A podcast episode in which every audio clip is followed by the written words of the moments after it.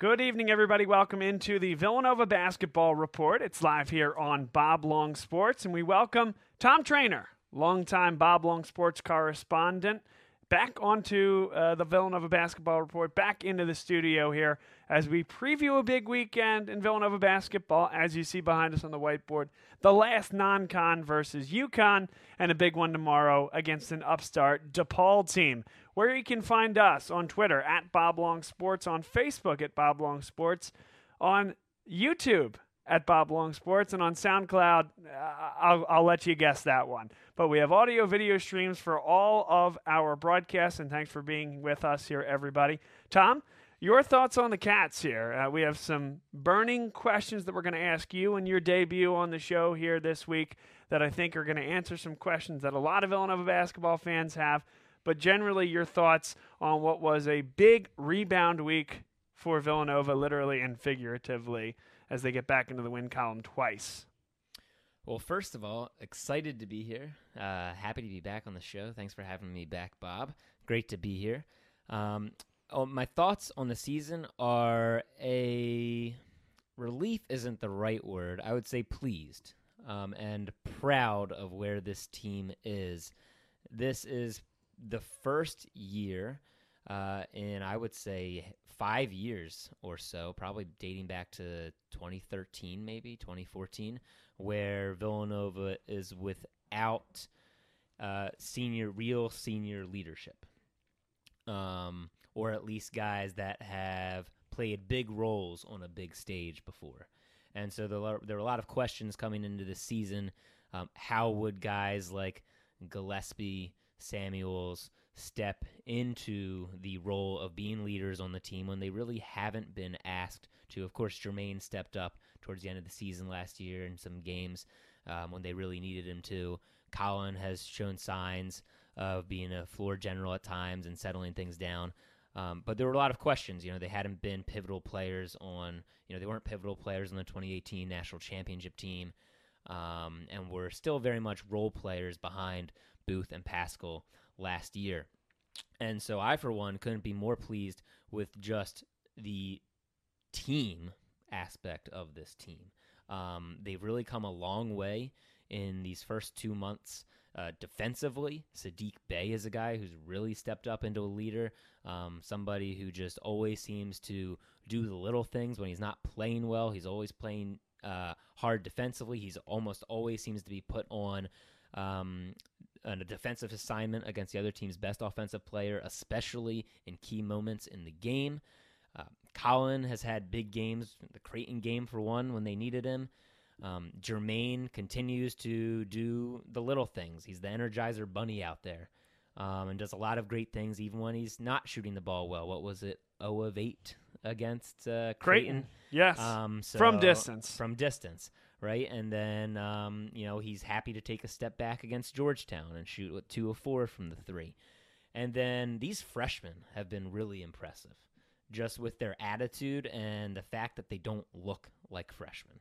I mean, Jeremiah Robinson Earl, a guy coming out of high school where people were saying, know, is he a one and done type guy? How long will he be at Villanova? Tremendous talent and he seems very happy to do the little things, to rebound the basketball. He's chasing Omari Spellman's freshman rebounding record now. Um, he's happy to play good defense and just you know score when he finds his spots and opportunities. And then similar, similarly, um, I think Justin Moore has been a tremendous surprise. I, I, he was a big question mark for me coming into the year, but his ability to um, pick up the slack offensively, and he I think was probably Jay would say the best um, or most well adapted defensively uh, freshman early on in the season from the get go, which is why we saw saw him starting so early in the season. And then Bryan Antoine, of course, the injury bugs got him, but he, whenever he, he does get his two minutes of fame on the court each game, he is a bundle of energy. Just seems like happy to be here, um, playing hard. Uh, unfortunately, that causes him to maybe get fouls 10 seconds into his time on the court, it seems, each time. But these guys just really already seem totally bought into the culture. And I think that probably is a sign of the leadership of those guys like Gillespie and Samuels and Cosby Roundtree. I mean, I know he's his minutes are down this year, but um, he's just always seems so positive. And I know that's, of course, anybody who's around Villanova basketball is that that's what the coaches talk about: attitude, attitude, attitude. And I think this team definitely brings the attitude. I feel I feel badly at times for Dhamir Cosby Roundtree. We can talk about the attitude. Unfortunately, he's a complete and utter liability defensively, and that's a shame, right? Uh, we talk about this Villanova team having so much depth in the past. Eight guys from the 2018 national championship team ended up in the, uh, or was it the originally that would have been on the 16 team ended up in the NBA. There's depth there. Now you're looking at essentially a seven man rotation. Only seven guys get more than eight minutes a game, and Dhamir Cosby Roundtree kind of picks up four or five minutes where, where he can. Uh, it's it's unfortunate for that perspective. Offensively, a liability. Defensively, from a man to man and a hedging high ball screens liability, still is a very solid rebounder, and, and that's where he can pick up some minutes. A lot to get to in what you broke down there. First and foremost, Sadiq Bey, sophomore year, very, very solid player. 33 points against Georgetown, eight threes to tie the record for a single game for any single player. And that those those names that he's joining are big names: Darrun Hilliard, Aaron Allan Ray, and Kris Jenkins. Um, doesn't look like a sophomore to me. Bigger, stronger, more mature. Absolutely. And he, along with Colin Gillespie, each of them, Gillespie against Creighton, Bey against Georgetown, huge performances when they needed them. Timely three point shots. Now, Sadiq Bey, they came first half, second half, late in the game, early in the game, middle of the game. He was hitting them at all times. Colin Gillespie, huge threes, huge plays late in that Creighton game. Question I have for you I've been pondering this for a long time, and it's very simple. Is Villanova a good three point shooting team? Are they actually a good three point shooting team? Are they the team that shot 15 for 29 against Georgetown, or the team that was 25% from three the six preceding games? Well, I feel like you led me a little bit there by adding the comment that it's simple. Um, but I mean, looking down the roster, um, looking down the roster, uh, 34% as a team from three. Um, I'm not recalling exactly what the numbers might have been the past four or five seasons. Uh, but in my mind, um, inconsistent is the word Yeah. at best. Um, it seems like the last month or so, um, if not the whole season, there's been one guy per night that is good shooting the three ball, and the rest of the team is atrocious. And you can't pick out who it's going to be. And exactly, which you know, as we as I was thinking, you know, of talking points before the show and highlights of the season or positives of the season so far, I was thinking, well, maybe one of the positives is that we've at least had a guy in each game. It seems step up and um, really bring the offensive um, power when it's lacking from the other four guys on the court at all times. So in one way, that's a good thing that you know if Bey's having an off night, Gillespie will have a night, maybe Samuels will have a night, uh, maybe Moore has had uh, several solid nights when other guys haven't played so great. Um, and that's been especially important in games when Gillespie and Bey have gotten in foul trouble and things like that. Um, and but now I guess when you think about it, um, the fact that you are relying on one guy to step up and it allows teams i mean you you see teams um, are able to play off other guys you know? If if they can if you have this mo of okay we're gonna have a hot hand each night just who's it gonna be? Um, that allows other teams to settle whereas what's villanova's strength been offensively that's been spreading the floor for the past five years. And if they're saying okay bey's the guy tonight gillespie's the guy tonight we can play off everybody else, and that makes your offense that much harder. Not only for the player that's being focused on, but also for everybody else getting to the lane um, because they can play off other defenders. It just makes everything stagnant, and that's what we were saying off air before the show. Is that if I were to describe their offense this year, it is stagnant. Um, that it actually blows my mind that they have the ninth best offensive efficiency rating in college basketball, and their defensive efficiency rating is down in 79th. Because I would argue what their strength has been the past month of the season has been defense, especially I would think starting with that Kansas game. Yeah, sure, no doubt about it. I- I'm certain that KenPom was sleeping during the Kansas game when Villanova went nine for 42 from beyond the arc. I mean, what is efficient about jacking up 43s? And then you go back to a game like Penn, and maybe I'm getting into a compliment here after that initial kind of strike with the, the sword there. But Penn, they didn't take many threes at all. They got to the basket at will, they got a lot of buckets inside. Now, there was a reason for that. Steve Donahue decided we weren't going to get beaten by this Villanova team. And this is back when early part of the season, I don't think there was enough film on these guys, and the idea was that Villanova can burn you by the three. Patrick Ewing says they still can. Kansas says, I'm not sure. Again, inconsistent the word there, but the reason that they got to the basket so much against Penn is it was just face guarding at the three point line, man to man defense. And Tom, I didn't see a double team all night. Mm drive into the lane. There was no collapsing second defender, and a guy that was excellent in that Penn game of getting to the basket, whether that was beating somebody off the dribble or even backing down, we'll say a less physical guard, was actually Justin Moore, that freshman. That was his best game that I saw him play this year because he took what the defense got him, is a pretty good finisher when he gets to the rim. He can certainly hit the three, but I think his physicality and ability to get to the basket uh, are are what his biggest strengths are, and way too early for. But what reminds me a little bit of a Randy Foye type playing style mm. out of Justin Moore. So all of that around the world to say that I don't know that Villanova has an offensive identity. What they've done a decent job of is taking what the defense has given them. Conversely, against Kansas, right, you're not going to attack the basket with Azubuike underneath. They have other bigs in there as well. They'll take out 7 1 and put in a 6 10 guy. And they took 42 threes. Do I think a few of them were hoisted? Absolutely the ones that went in were the ones where they got a little bit of dribble, dribble penetration, did get a collapsing second defender, and had a guy stepping into a three from the stripe from the arc. So, again, all that to say, the offensive efficiency, I'm sure the numbers are there. What I'm seeing is a team that's coming out and playing a little bit differently every night. There are some nights where they are uber efficient, like they were against Georgetown other nights where they have 11 points through 15 minutes, like they did against Creighton earlier in the week. Yeah, and uh, back to your point about Justin Moore, um, that is something I'd like to see more of. Um, pun intended. Is that uh, is him driving to the basket? You mentioned Randy Foye. There are times where he looks similar to Jalen Brunson, except he's bigger than Jalen Brunson. Right. Just the way that he can um, get to the basket sometimes at will, depending on who the the defender is on him.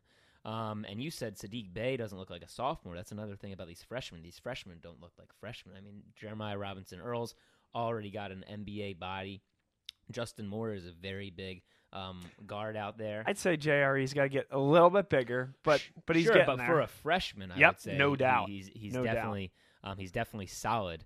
Um, of course, Brian Bryan Antoine doesn't fit that narrative. He's a stick. Um, looks like he'd be doing high jump out there, but um, but yeah, I would like to see more of um, working into the post. You have sure. a player like Justin Moore, who's a big guard. Um, Gillespie isn't small. Um, certainly, I think I would like to see more of those strengths. So, so, if you have Bey, who is a relatively, what would you call him? Uh, he's not really a forward, not really a guard. He's um, sort of a stretch I, I mean, stretch, yeah, a, bi- a bigger-ish guard who can stretch the floor because he'll somebody. Yeah, he's somebody, he's we'll somebody, call him a wing. You know, sure. Yeah, wing player three, small forward-ish. Sure. So I'd like to see more of trying to do what they did in 2018, which was getting the ball into the post through Brunson, and I think Justin Moore is capable of doing that, backing down um, a guard if he does have a guard playing him, backing him down, getting the ball in the post. Colin um, does a pretty good job. Sometimes he, he dribbles too much, but can do a good job of penetrating and keeping his dribble alive. Yeah, a little deep for Gillespie. Yep, exactly. Right? Right, but if but if he, if he can get the ball into the post and collapse the defense and leave a guy like Bey out on the perimeter when maybe the guy guarding him, someone similar to an Azubuike or whoever it might be, um, isn't used to playing out on the right. perimeter, and you leave those you know those shots are open. Those shots are open for Cole Swider. We haven't mentioned his name tonight. Um, so I would like to see more of that. I would like to see more of um, of Justin Moore and guys like Gillespie. But working inside out game that worked so well in 2018, I think is something that can work with this team too. Well, you said Cole Swider. We hadn't mentioned his name. I was I was about to uh, because I was going to ask the question. Right, the, Villanova has not had traditional post players. You mentioned Jalen Brunson one of the best post players at the guard position in the country or that the college game has seen in a very long time. And Omari Spellman was the team, or the guy on that team that would bounce out and hit the three, more of a face up guy, even when he was inside the arc. So who would you rather have in the post, Justin Moore or Cole Swider, right? I mean, that's a simple question. Cole Swider lacks some of that strength that we're talking about, but is as good of a catch and three point shooter that Villanova has. The moment he has to put that ball on the turf, it's not there yet. Mm-hmm. And we talked about that with Kris Jenkins early on in his career with Villanova. Cole Swider thinks at that point. Some work to do with his body. The game is still maybe just a little bit too quick for him, but the shot is coming and the rest will come with time. Swider, very solid, but really that true four where you're stretching him to the outside and that stretch four that doesn't really have the inside presence there. Uh, but again, he allows Villanova to space the floor, create driving lanes, and, and exploit man to man defenses. It's why Villanova has struggled over time against the zone. And now they can shoot over top of the zone. 2018 team didn't struggle with any type of defense. Mm-hmm. But this team can struggle with the zone because you can get a little bit pass happy, a little bit perimeter happy, and you really need to get the ball inside, collapse multiple pieces within that zone to create a step into a three rather than a shoot over the top. And then Jeremiah Robinson Earl against a zone. You don't have a man defensively, you don't know who to pick up. It can be a difficult thing to get on the defensive glass when you're playing the zone. Robinson Earl and Samuels, an underrated rebounder as well. Guys that can really exploit that. So I think there are things they need to do better against the zone. And it starts with kind of a strength and a toughness and having a willing and able passer in the middle of that zone defense. We're going to talk a little bit about Jermaine Samuels in that type of context in the whiteboard segment coming up on the Villanova basketball report. But that's a thought there. Offensively, we get into that ninth in the KenPom. Uh, we may have to give him a call after this show and figure out what factors are contributing What's to that. with the algorithm, um, right? And uh, a point I wanted to make um, about uh, thinking about the ball uh, being too perimeter oriented or offense being too perimeter oriented um, was something that I think they were far too um, happy to keep the ball out on the perimeter last year, and now especially seeing the success, um, or at least early in the season during the NBA season of Eric Paschall um, out at Golden State. And thinking of big guards, I mean, Phil Booth was a sizable guard. I mean, what six five, six six guard. Um, I think that is something that, looking back now, Phil Booth was um, six six. I would list him at least six five. Should we look it up? Fact check. Sure, we the, can fact do that. check during the break. Yeah, pre. Yeah, um, that works. I would say at least six five. Um, but but with those two guys, uh, last year, one problem that I had was that you saw a lot of handoffs, a lot of weave action, a lot of just pass around the perimeter, and we didn't have the penetration, the inside out play that we had seen in prior um, Villanova offenses the, the three or four years prior. And so looking back and in hindsight, you know, why was that the case? Was it an inability it must have been an inability to get the ball the ball inside because Paschall is certainly somebody who had no problem playing in, inside the lane from the lane. It was an inability yeah. Paschall to pass from the lane. I uh, I think I hear I don't you. know what the what the issue would have been, and I see similar issues this year, right? So who can we who can be that guy? We mentioned Justin Moore. Is he somebody who can play, who can force his defender? Who's not used to playing down low? Can he force his defender down low because he's a bigger guard and seems to find a way to get to the lane? Is he somebody that can do that and then, as a guard, could pass from from inside? Yeah, a couple things there. First thing, um, Phil Booth, you know, he didn't pass as much last year because, well, one, I always thought he was he was kind of those guys that uh, that wanted his own shot and would take it sometimes when it wasn't the best shot to take. Uh, the other thing is that Jay told him to do that last year. He said, "We don't have any other scorers. You need to be the guy." On Eric Paschall's side, what I would say there is that he was good inside the three point line, yes, but he reminded me more of an Omari Spellman in that he wasn't as comfortable with his back to the basket. You know, Daniel Ochefu, same position not at all a face up guy and right. beat your guy off the dribble. It was back to the basket, traditional big man, something that would make Patrick Ewing proud from the old glory days of the Big East. You know, Spellman, Paschall, guys that were a little either quicker off the dribble. In Spellman's case, loved to just rise up. In Paschall's case, loved to put the ball on the turf, usually to his left Sometimes would lower the shoulder. A couple offensive fouls a game would frustrate you, but was also so explosive when he was able to get by his defender. So it's a little bit different passing facing the basket than it is with their back to the basket. And I think that back to the basket passer, that's where a guy like Moore is comfortable, where Brunson was comfortable. That, generally speaking, allows you to see the floor better, and as a result, you're a better passer out of it. Sure. And also another name that came to mind was uh, Kris Jenkins, who and I and I say sure like that because Jenkins was a guy who it's interesting because he was primarily, as you mentioned, especially early in his career, a spot up shooter. Right. Um, but then became a guy who played a lot with his back to the yes. basket. And yes. had some very nice passes from the post and some very nice turnaround jumpers um, from playing from his back to the basket. Um, so it's interesting that a guy like Paschall, who's bigger, uh, probably slightly, probably not as much as we might imagine than Jenkins. That'd be interesting to look up. Um, probably would, six would nine, to, six ten. By the way, they yeah. had Booth at six three. Believe really? it or not. Well, I don't know. He plays bigger than he is. How about that? That dunk against at the Phog Allen Fieldhouse last year. Yes, threw me off. There you go. uh, but anyway, so.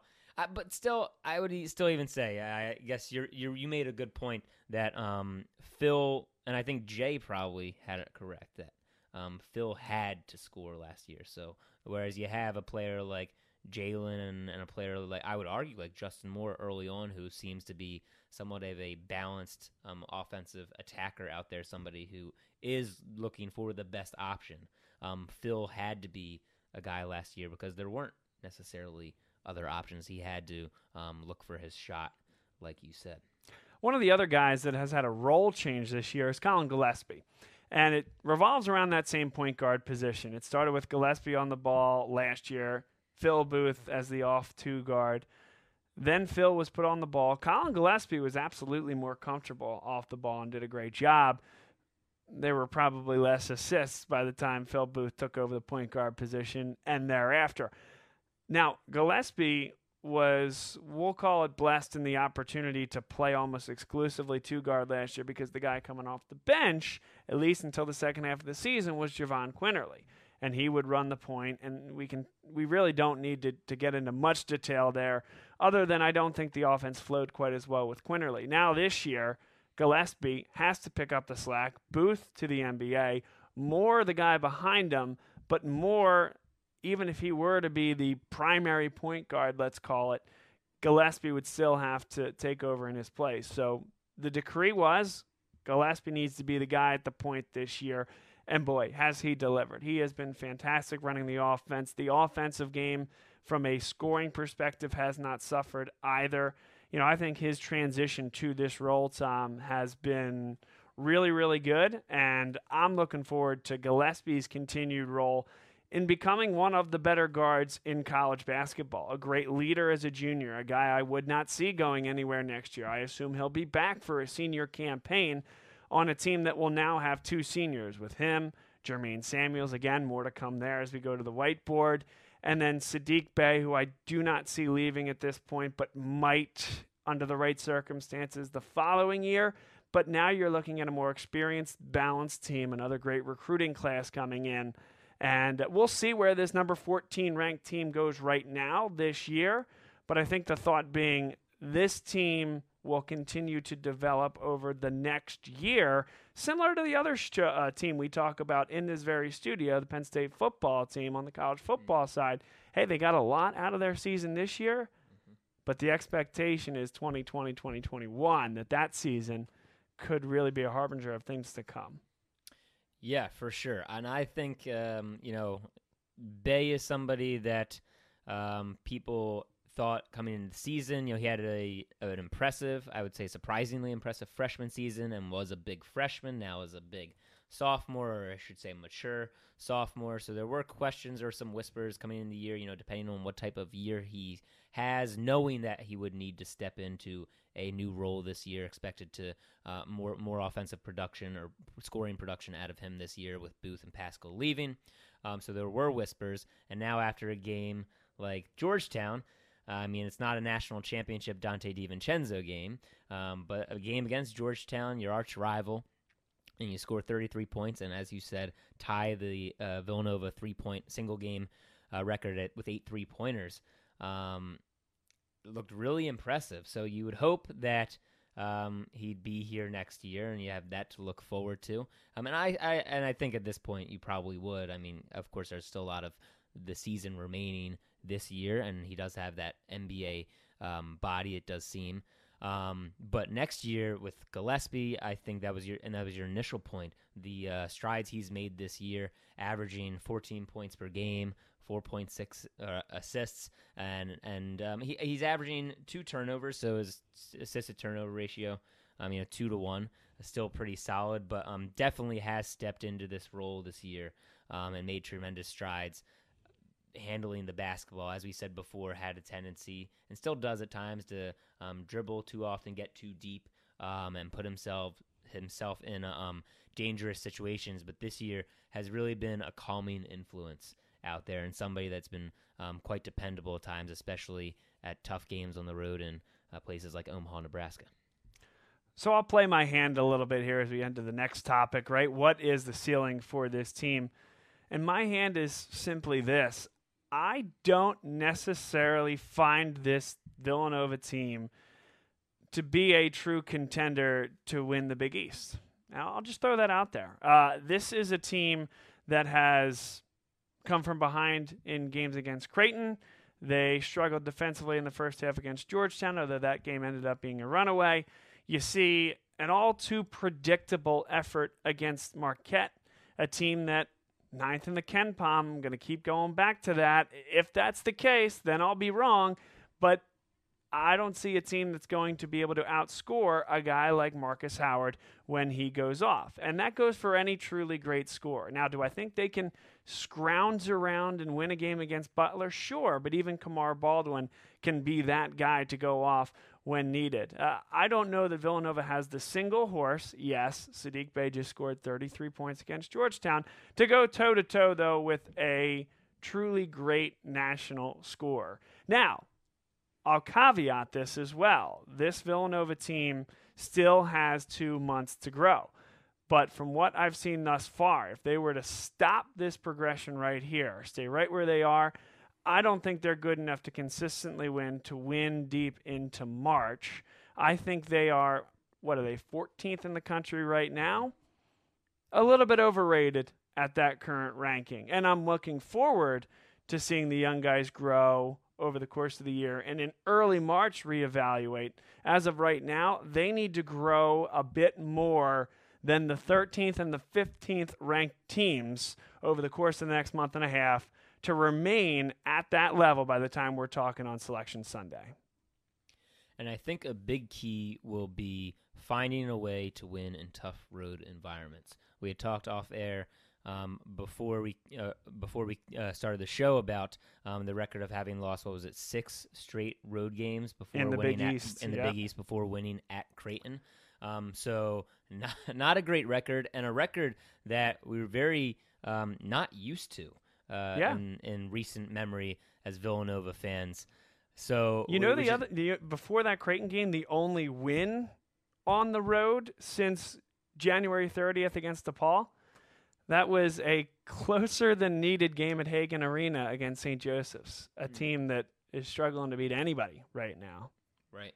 So, uh, and that's going to be key. So I started the show talking about how I've been impressed by the attitude of this team. It has been. I which- agree. Which, has been impressive, but I mean, attitude doesn't always get you W's. So and so- Attitude so gets who- you a W when you're playing again at Creighton Mm-hmm. and you score 11 points in the first 12 or 15 minutes and you're still in the game. attitude doesn't help you scoring 11 points in the first 15 minutes if Markus Howard's on the other sideline. So I think great offensive teams will beat this team. That's why sure, you go into that Kansas game thinking they can they can hang because Kansas doesn't have a truly great scorer. But while you feel less confident going into a game against Marquette, and while I'll feel less confident when they go into Seton Hall and play against a team that can was it Kansas, uh, Kentucky, whoever Seton Hall, uh, one of those teams, you know, they they had beaten, lost too close, I should say, Oregon. Oregon, but there was They one lost more. by two to Oregon. I want to say it was they Kansas. lost Let's- by four to Maryland. Is that it? There wasn't a Kansas Seton game in there. Has and they lost by three to Michigan State. So that's three. Okay, that's, what three it was. very close uh, games against really good teams. Point being, number one team in the country, but without that unbelievable score, I feel more confident about Villanova winning a game like that than I would against a Seton Hall team that, yes, they're gaining their stride, but the idea being maybe not as good defensively, but an all world scorer. And maybe that's not the case if you're Baylor or Duke. But for Villanova, that's the case because I don't think they can outscore teams. Again, ninth and KenPom, that just digs at me. I can't believe it. But that's the way I see it. Yeah, and, so I guess you need to. Well, there there are two ways that I'm thinking about this. Do Mhm. you really want uh, guys like Gillespie and Bey to step up, like Paschall and Booth were were asked to step up last year and say, okay, we are going to be the scorers, or would you like a more balanced attack? So is it asking more out of okay, we need um, Gillespie and Bey to shoot for 20 plus every night, um, or do we need Jermaine Samuels? Um, do we need Cole Swider? Do we need Jer- Jeremiah Robinson Earl to look more aggressive? Because as I mentioned earlier in the show, he seems quite quite happy now, um, and and it's great to see he's happy. He seems to be happy to do whatever the team needs him to do. But do you need to see, um, you know, one of the best incoming freshmen in the country to step up and look more aggressive? Um, do you want to see Justin Moore look Right. more aggressive as well? It's a good question. I'll start by saying I'm not entirely sure they have the horses to do it right now in their current construction, but I need Cole Swider to be more aggressive and just stronger. I need Jeremiah Robinson Earl to finish a little bit better at the rim. The touch needs to improve. I think the aggressiveness is there. He got a couple great looks, really good looks at Creighton, a game where he had 14 rebounds, was aggressive, as physical as you could possibly expect, need the touch around the rim. Jermaine Samuels needs to stop turning over the ball and needs to take better shots. Again, we'll talk about that at the whiteboard. Uh, and I, I just think Brandon Slater just needs to get better. Uh, he's not an offensive threat at this moment. And again, none of this is a true indictment of the team. They're the number 14 team in the country. They will be in the NCAA tournament. I just think they will be a mid seed. And I think that if you had to ask me up or down at the end of the season, where will they be ranked in the top 25? If they're ranked in the top 25 by the time it's all said and done, unless they get proportionally better than the 13th team, the 15th team, the 12th team, the 16th team, the teams all around them, they're going to end up lower than they are right now. I think there are losses, landmines in this schedule, very difficult conference, and to some extent, the schedule is set up well for them. Three true road games, now four with that Creighton game thus far in the season. Only two road games in the non conference. One with St. Joe's, which is just a very much a struggling team right now. One was Ohio State where they got blown out. I'm willing to throw the film out there a little bit because it's it was so long ago and they're different since then. But again, I just how do I say this without saying it? Some of this feels fortunate for Villanova to be right where they are at this point with only the three losses. I agree, and I think so. To your initial point, where or question, where would I see them ending up uh, come March, or what type of thing? See, what do I think their ceiling Yeah. is? I think in my mind they're probably a seven, eight seed range. Oh Um, wow, you might be- be you might be be less Six, six. I would say. I mean, this team. Yeah. uh, to your point, um, what have their tests been thus far this year, other than the Kansas, Baylor, Ohio State game? yeah. Um, and coming into Big East play, I mean, Which, many, in many are many are considering a bounce back year for the league, and rightfully so. And so you think about what you know, w- there had been years where Villanova goes on the road and you still feel pretty confident. So going Right. out to going up to Madison Square Garden to play St. John's, going out to play DePaul, um, going to Seton Hall sometimes, even though it was always going to be a tough matchup, felt pretty darn confident. This year, I don't know if there is a place, even DePaul. Um, going out to DePaul this year, a team that had started off the year pretty strong. Of course, they've started Big East play what zero and three, but still they're not your typical DePaul that we're used to seeing. Right. Um, so I mean, I, every road game is going to be a battle, and every road game, I wouldn't be surprised if Villanova goes on the road more often than not and is the underdog, as we saw at Creighton. I think they still Right. may have been the underdog going into that game um, on the line. So I think this year, um, the difference. So I think this season, where it ends up at the end of the year, won't be too different from last year. You know, maybe you make it to the second round. Maybe if you're lucky, you make it to the second weekend of the tournament, Mhm. but don't go beyond that. The difference is, and to your point earlier, is that last year we didn't get Booth and Paschall back. This year, we most likely will get the entire team back. That's so right. they'll learn um, so much from this season and so much to look forward to for next year. Yep, agreed. Very, very interesting thoughts. Very interesting discussion there. And just to peel it back, because I felt maybe just a little bit too harsh on the tail end of that one. Uh, the non-conference tests: Baylor, Ohio State, and Kansas. Well, Kansas was the number one team in the country. Baylor is the number one team in the country. Ohio State got up to about two or three. So, yes, those three tests are great and they got good experiences. I think that's the point. That helps them grow and hopefully proportionally more than the teams that might be a little bit more veteran than the teams that are right around them in the standings. But there are just landmines out there in the schedule. Looking forward to seeing how they address those. Couple of comments on the Facebook. Big shout out to Ryan Lennox for checking in. Ryan Lennox, big fan of ours, and also the radio producer on 610 Sports. So 610 ESPN Radio, the home of the Villanova Wildcats. He is talking about the backcourt, Tom. He thinks Colin Gillespie needs to continue to step up the way he did in the Creighton game. And he also feels like Justin Moore is a guy who's showing flashes, and you got to kind of take the reins off him. Let him free and let him shoot more. Let him exploit the perimeter because he can get to the basket so well off the dribble. And I agree with both points there from Ryan. Let's take a break, come back on the other side. We're going to go to the whiteboard and break down Jermaine Samuels. He's a fan favorite here on this show. We talk about him a lot, sometimes endearingly, and well, most times endearingly. We'll come back, though, and tell you a little bit about the keys for his success offensively. Stay with us.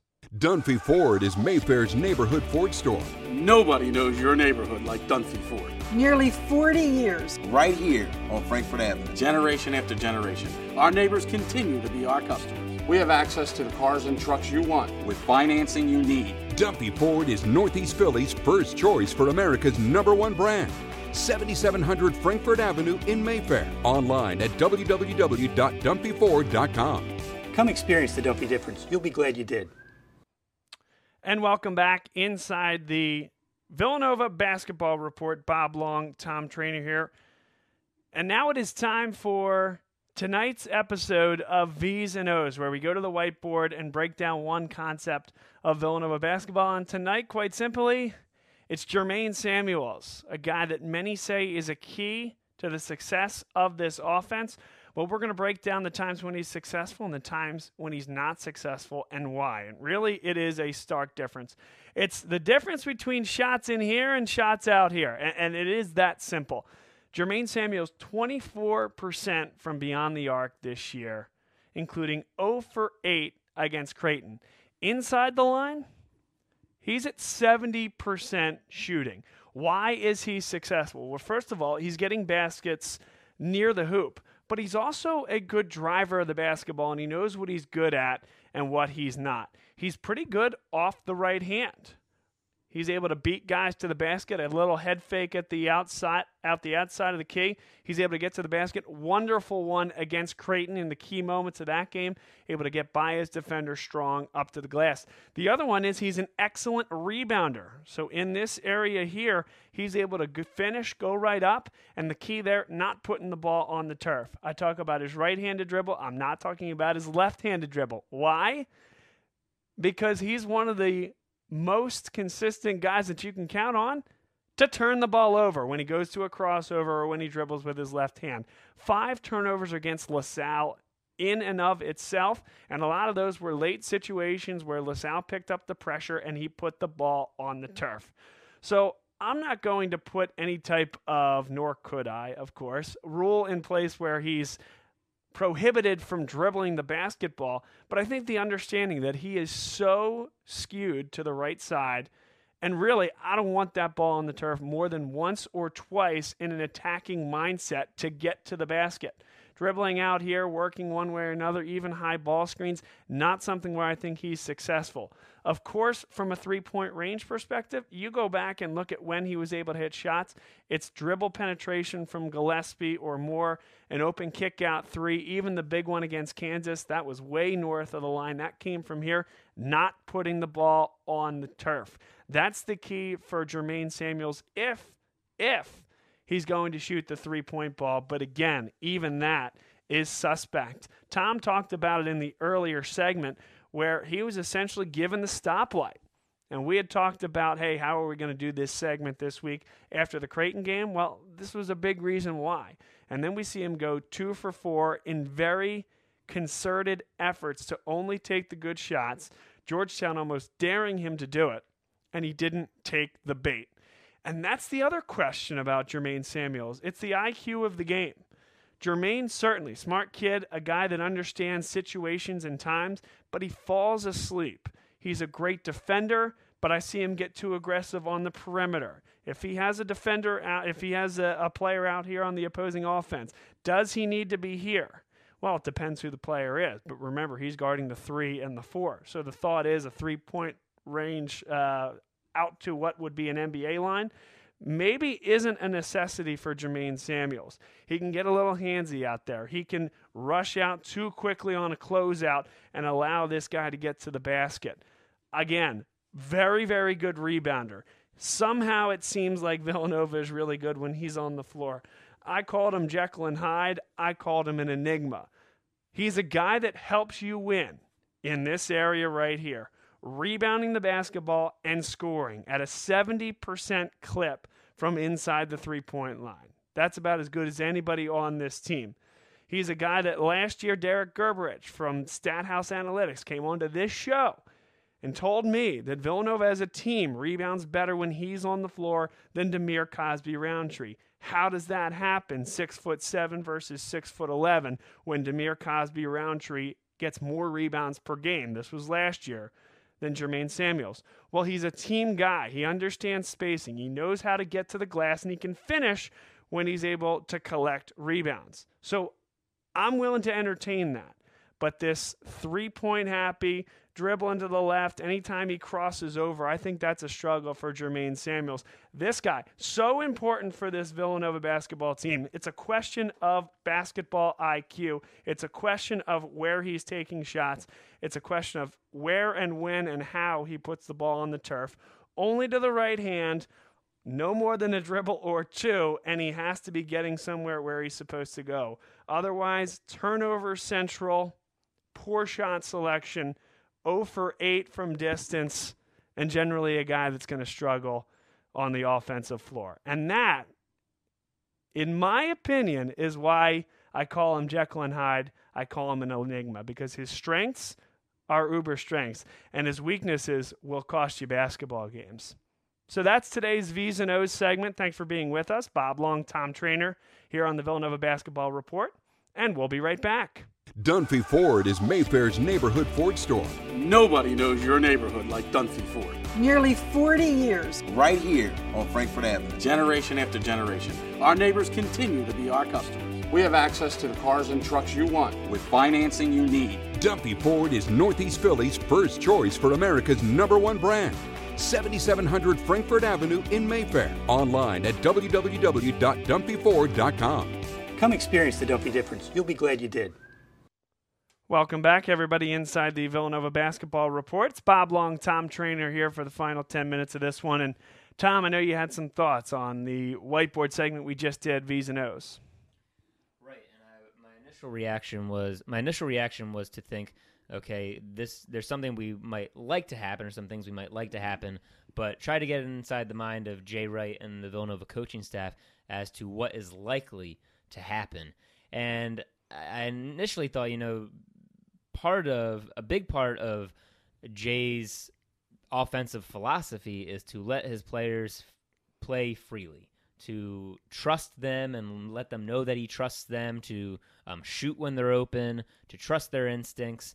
Um, and they've had a lot of success that way. That's how you get guys like Donte DiVincenzo to score 31 points and just go off because he's got the hot hand in a national championship game and take shots that you're going, no, no, no, but they keep going in.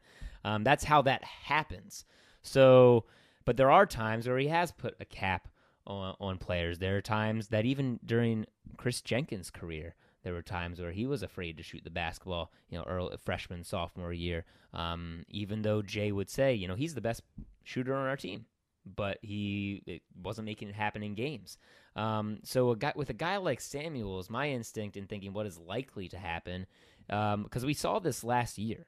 We saw times last year where Jermaine got into a slump, turned the ball over a lot, couldn't hit from three, and they did I don't know what they're doing Stop in practice. Light. Yeah. They I don't know what they're doing in practice and what exactly that conversation is. Hey, Jermaine, let's you know let's dial it back.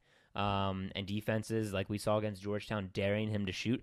And then before you know it, by the end of the season, running into and through the Big East tournament, he was the guy. He was the guy who, at some games, seemed like he couldn't miss from three. Was hitting every big shot when we needed it. When even guys like Booth and Paschall weren't making their shots. So I think this is something, you know, I again, I don't I'm not privy to those conversations at practice. It'd be great to be a fly on the wall, but I imagine that this is this reminds me of last year and it reminds me of things that happened before with guys like Kris Jenkins where sometimes guys just go through slumps.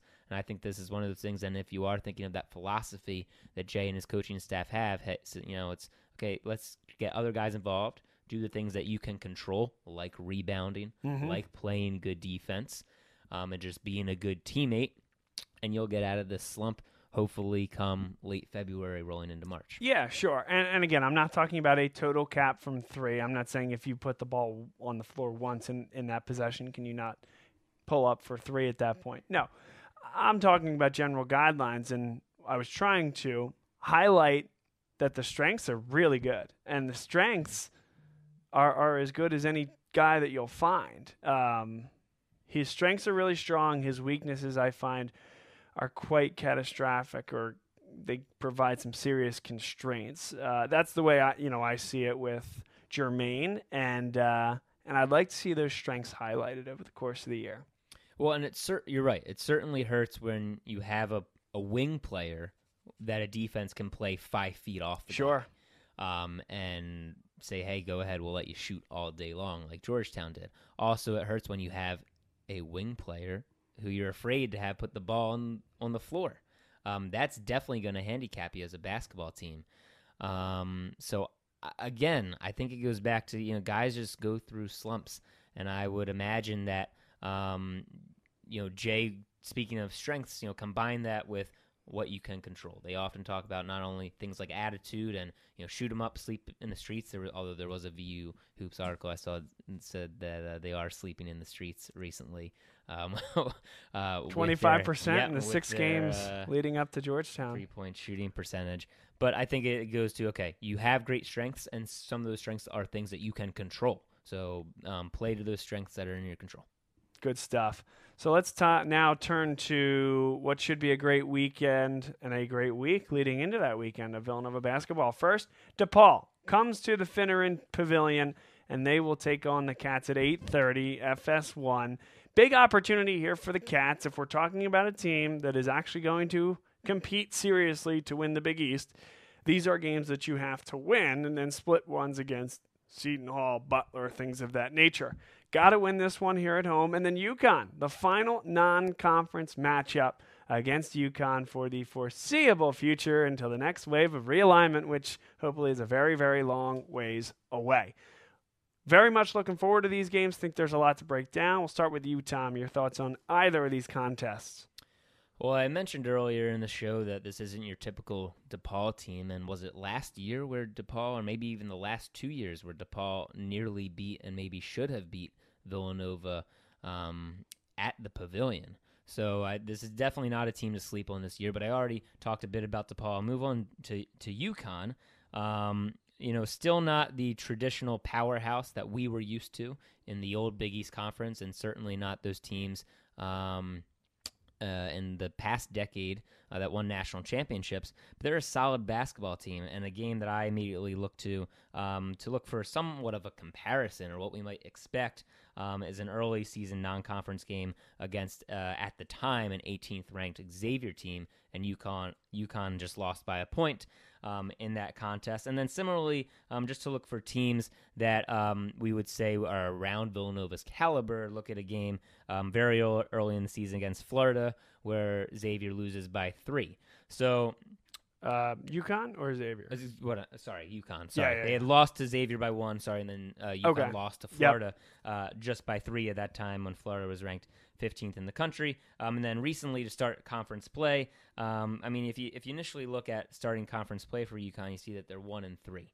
Um, to start conference play, not great, only with a win against Tulane. Um, however, th- they are recently coming off um, an overtime loss at uh, or two at home uh, to Wichita State. So uh, what I'm seeing here is an inconsistent basketball team, a team that Yeah. has played well against good, good competition but hasn't gotten the job done. I don't see a solid win on their schedule, although they did blow out um, who is a, a Miami team, who's not you know our typical Miami team this year. Right. Um, but I don't see a, another solid win on the schedule.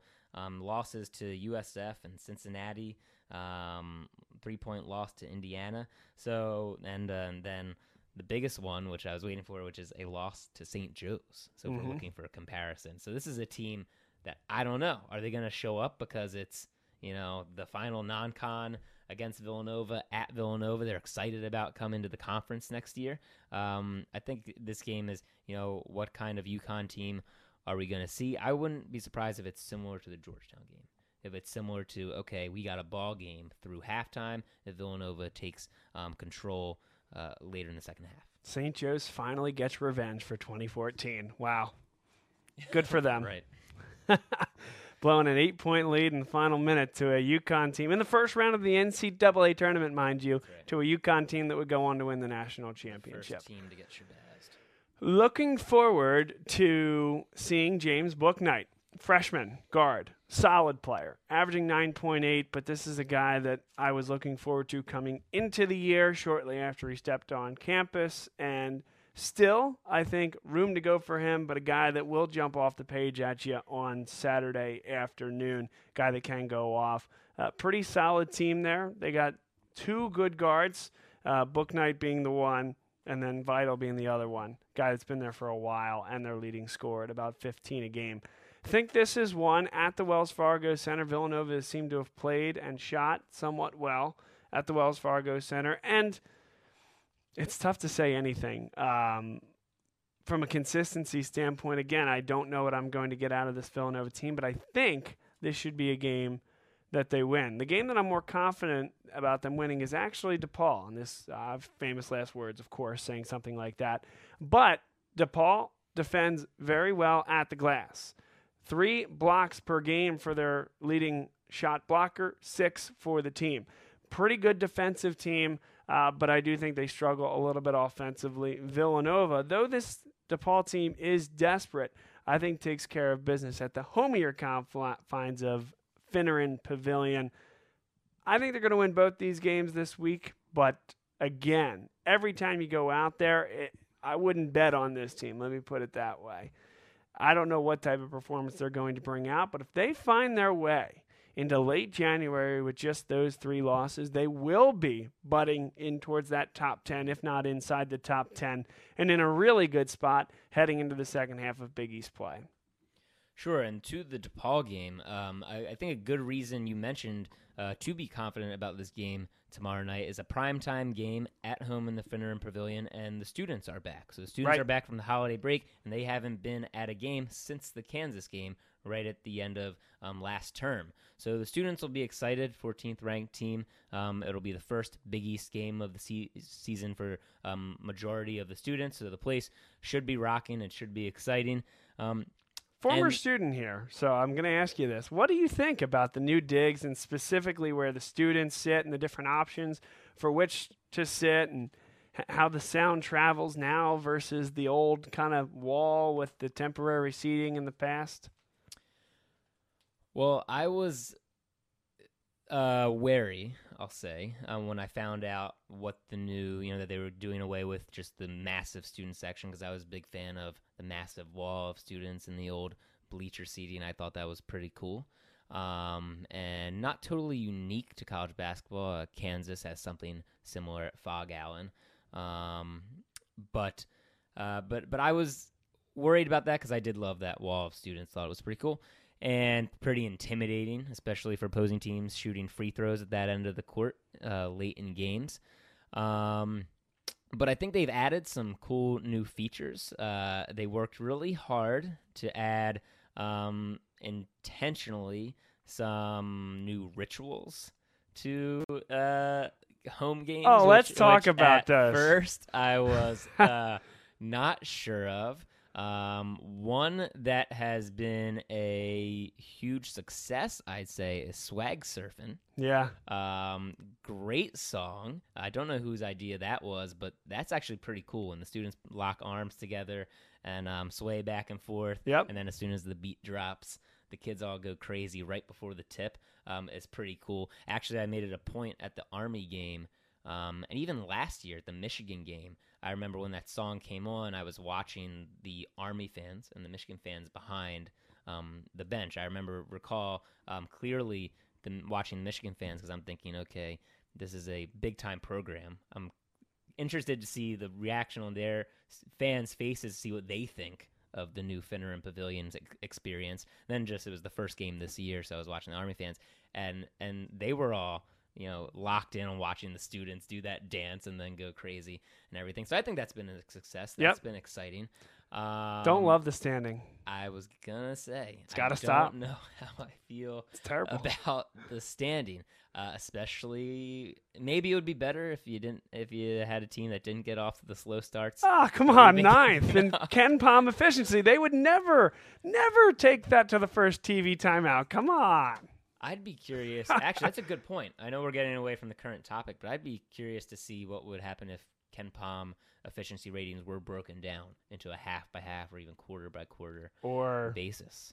Time, TV timeout to TV yeah. timeout. What what we would see would be really interesting. Yeah, um, I like that. Ken, you got your homework because we don't believe you yet. So make it happen. There you go. But one last thing, um, I can't speak to, um, but I know I've heard players say in interviews. Maybe you could speak to, because from where I sit, I actually sit a couple rows behind the main student section. So all of the sound is in front of me, going out towards the court. And actually, I've noticed. I noticed last year initially, I thought the place seemed quieter. Um, I don't know if that's because people were shocked to uh, a season that didn't start with an undefeated non-conference mm, record right. or stuff, whatever it was that took the air out of the building. But I know I've heard players say that actually having students on both sides facing facing the court um, has um, raised the noise level for them. I don't know if you can speak to because you're um, closer or you know you're on a side. What would you say about the noise level in the new pavilion versus the? I old? think it's louder but I don't know. Um, I mean, it could be the students. And I don't know enough about the building process. I wonder if they put better acoustics in there or if they did something from that perspective. And again, this is total conjecture on my part. But sure, it, it feels, I'll say it feels a little bit louder when good things are going on. Uh, I can tell you that the music being piped in is far louder at all times whether or not It there's is. something important going on, but that will be tabled for another show.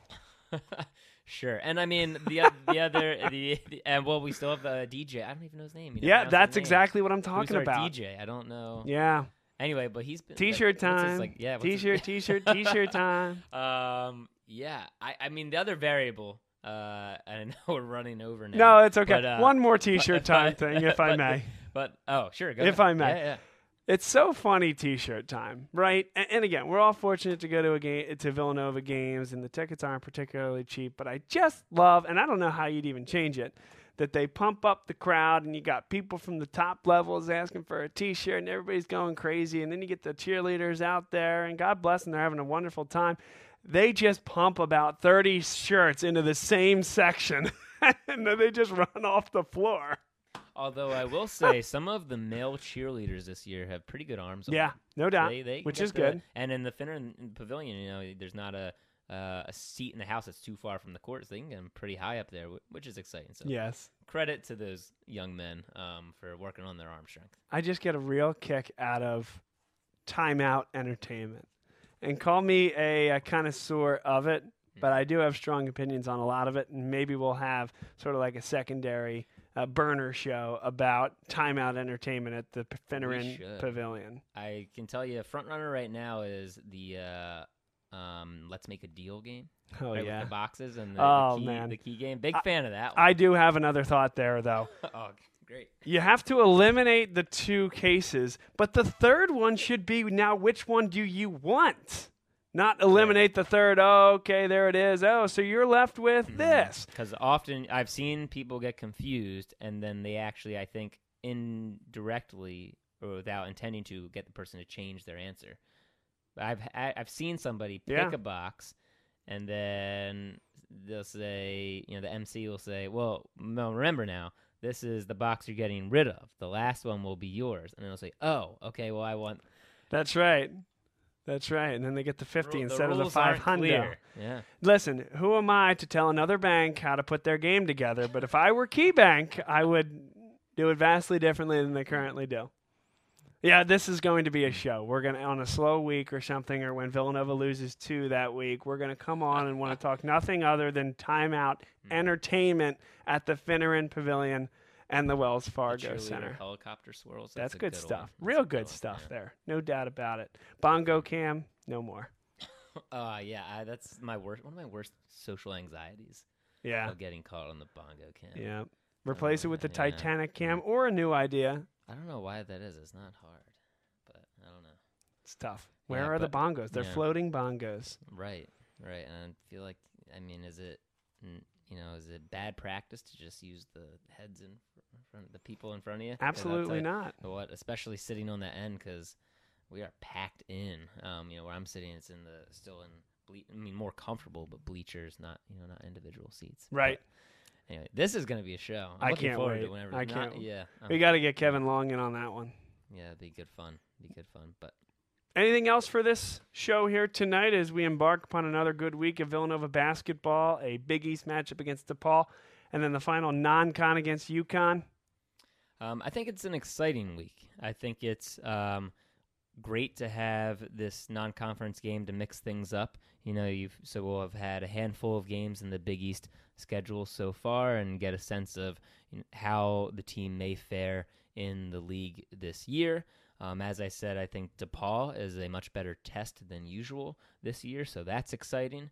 Um, again, it'll be great to have the students back, and um, it's great to have an old Big East friend who will be joining the Big East once again in UConn back in town. It'll definitely be a fun week. The final comment of the day comes from David Buzzard, big fan of the Villanova Wildcats, alum, and loyal viewer of our show. Could Sadiq Bey or Old Bay? Which one has more spice, he says. That's a good one. That is a good one. Spice. I would have to have somebody define spice in basketball terms Mm. for me. Mm, But I am a big fan of Old Bay on fries. Right? Is that is that what's on crab fries? yes. Okay. Old there Bay you go. sauce. Wow. Mm, Maybe let's wait and see if uh, Sadiq Bey gives us another thirty piece, and then maybe Yep. maybe we can talk. Then Old Bay goes by the wayside. Yeah, and that, that However- is no offense to Sadiq. It's just that's how good Old Bay Yeah, is. that's right. But going down into Georgetown, of course, Georgetown coming here, but that's Old Bay territory down there near Maryland, taking them to the woodshed. I think that tells you all you need to know. So thanks, Dave. Appreciate the comment. Guys, thanks for being with us, everybody. Again, SoundCloud, YouTube, Facebook, and Twitter. You can find us at Bob Long Sports. That is content driven marketing right there. So thanks for being with us. We'll see everybody next week. Enjoy the basketball. And until then, he's Tom. I'm Bob saying so long here from Bluebell, the Bob Long Sports Studios. See everybody later.